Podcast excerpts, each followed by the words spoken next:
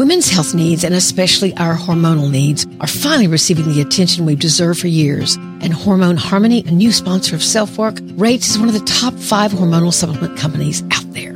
If you're a young woman struggling with that week before your period when moods can be all over the place, and I certainly don't miss that, or older when you're so glad menopause is here, but if you're like me, you sometimes stare at yourself in the mirror and ask, where did I go? Hormone Harmony has become a phenomenon. Women cannot stop talking about it on social media, and a bottle of Hormone Harmony is sold every 24 seconds. Basically, if you breathe in and out slowly twice, that's the amount of time it takes for one more woman to understand she can reach out for help, no matter what her age, through Hormone Harmony. For a limited time, you can get 15% off your entire first order at happymammoth.com. Just use the code SELFWORK at checkout. That's happymammoth.com and use the code SELFWORK for 15% off today.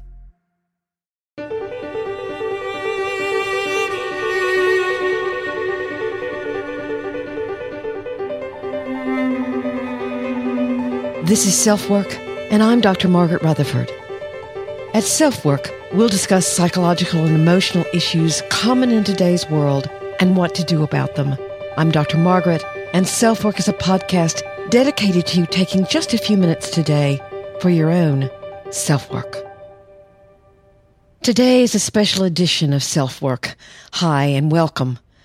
I want to talk to you today about how you may be getting triggered by the Las Vegas tragedy.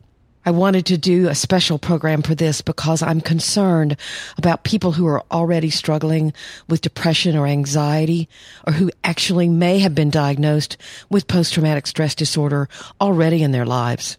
We have thousands of people in the United States being affected by hurricanes. They're just trying to get through every day. And now this sudden news of a terrific and horrific massacre in Las Vegas if you've had trauma already in your life, if suddenly you believed your life was one way, that you knew what was going to happen in the next second or the next minute, and then it turned into something you couldn't even imagine, then you may be easily triggered by the senseless violence in Las Vegas. Perhaps you were raped years ago, or someone you love died in a car accident.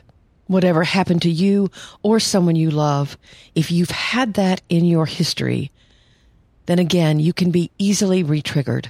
Many of you may know people who were either there in Las Vegas and survived, or you know their family members.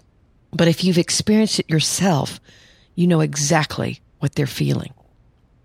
Let's talk briefly about post traumatic stress disorder. It's quite a lengthy diagnostic criteria, so I'm not going to go into it all, but I wanted to at least outline a little bit of it. You have to be threatened by death, threatened death, serious injury, or threatened sexual violence or actual sexual violence. So you had to have direct exposure to it. You witnessed it. You've indirectly heard about it through a close relative or friend that was exposed to the trauma, or you've had repeated exposure to details of the event in the course of like professional duties, if you're a policeman or a first responder. So these are not symptoms that are caused by watching something on television. In fact, that is excluded diagnostically. However, I want to point out that if you've already had PTSD in your life, if you have anxiety, if you have depression, then you are more likely to easily be emotionally triggered by what's been going on. And your own symptoms may reemerge or worsen. The second part of PTSD is that you have intrusive memories, intrusive nightmares, maybe even flashbacks, where you're actually seeing something happen over and over again. A third criteria for PTSD is you want to avoid any kind of external reminders or thoughts or feelings about the event, and you work hard to do that. Then you can have also changes in your thought patterns and in your mood you can become more negative. You can be, have diminished interest in other things. You can feel very alienated. You can have negative beliefs, which we're going to go into a little bit further. And then the last is you can become very hypervigilant, have an exaggerated startle response, problems with your sleep or concentration, that kind of thing. So you can imagine if you're already struggling with those symptoms, how something like Las Vegas could really cause those very symptoms to be inflamed. And then, of course, if you're dealing with depression, with just hopelessness or agitation, problems with sleeping, problems in being negative, then obviously it would be very easy to have something like this push you to your limit. And then there's simple anxiety or not so simple anxiety with worry, hypervigilance, a sense of dread. That's called generalized anxiety disorder. Those people can have a lot of problems as well.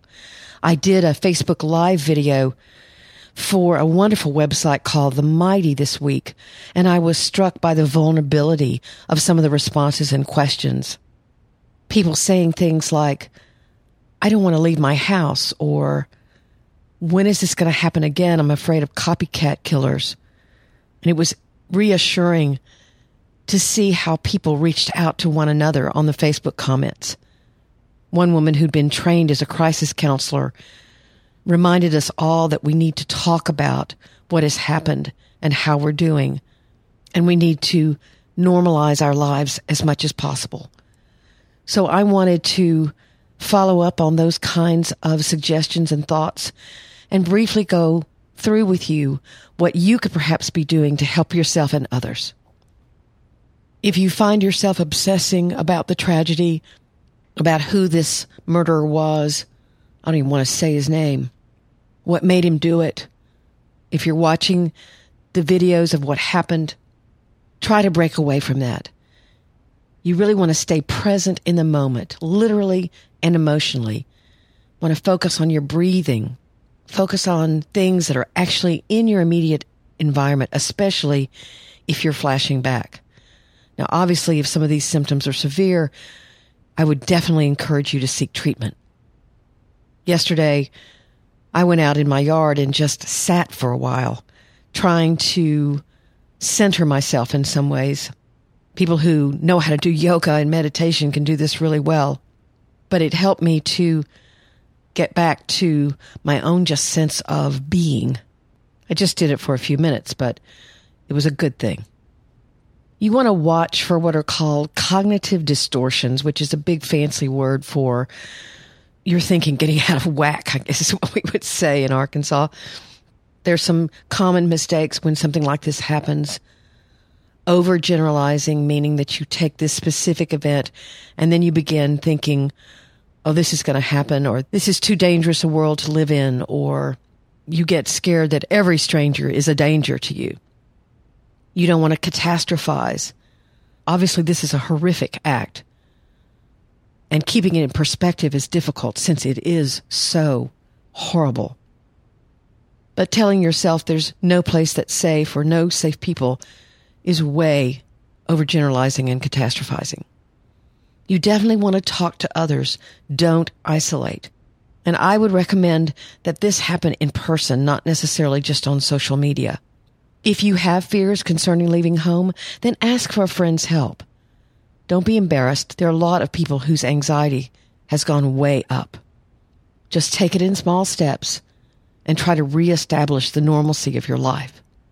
Of course, if your symptoms are severe, you may need to talk to your medical doctor and consider medication or either go back to a mental health practitioner that you've been to before and that you know offers safe, good recommendations or find another.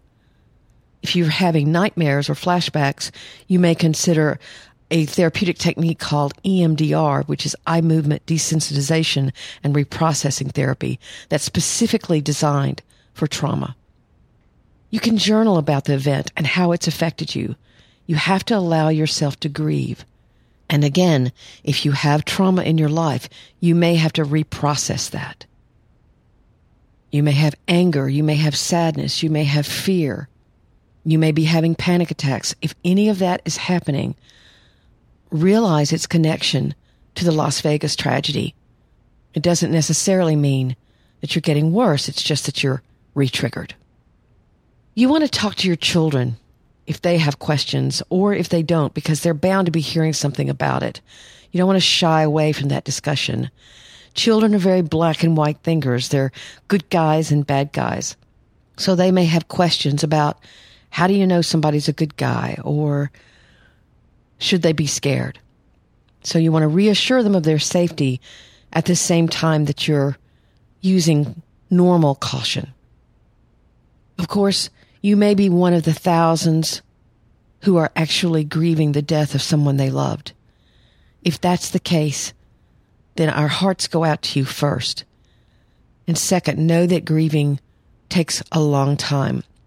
There are all kinds of stages of grief anger, denial, sadness, and you will move from one to the other if things are going in the way it usually does. You don't stay in one stage. But if you haven't been directly affected, but know someone who has, pencil into your calendar to reach out to them in a few weeks. There will be a lot of support for them now. Many are planning funerals this week, but they will need our support and caring for quite a long time.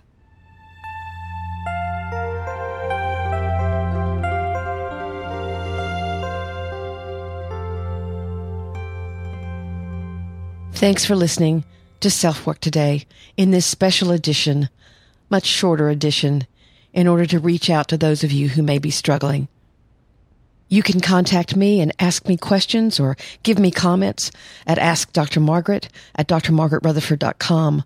And I do read those emails and answer them. It's all confidential, however. I'll be doing my one year anniversary podcast later this week and have some news about what's up for self work. Until then, take very good care. I'm Dr. Margaret, and you've been listening to Self Work.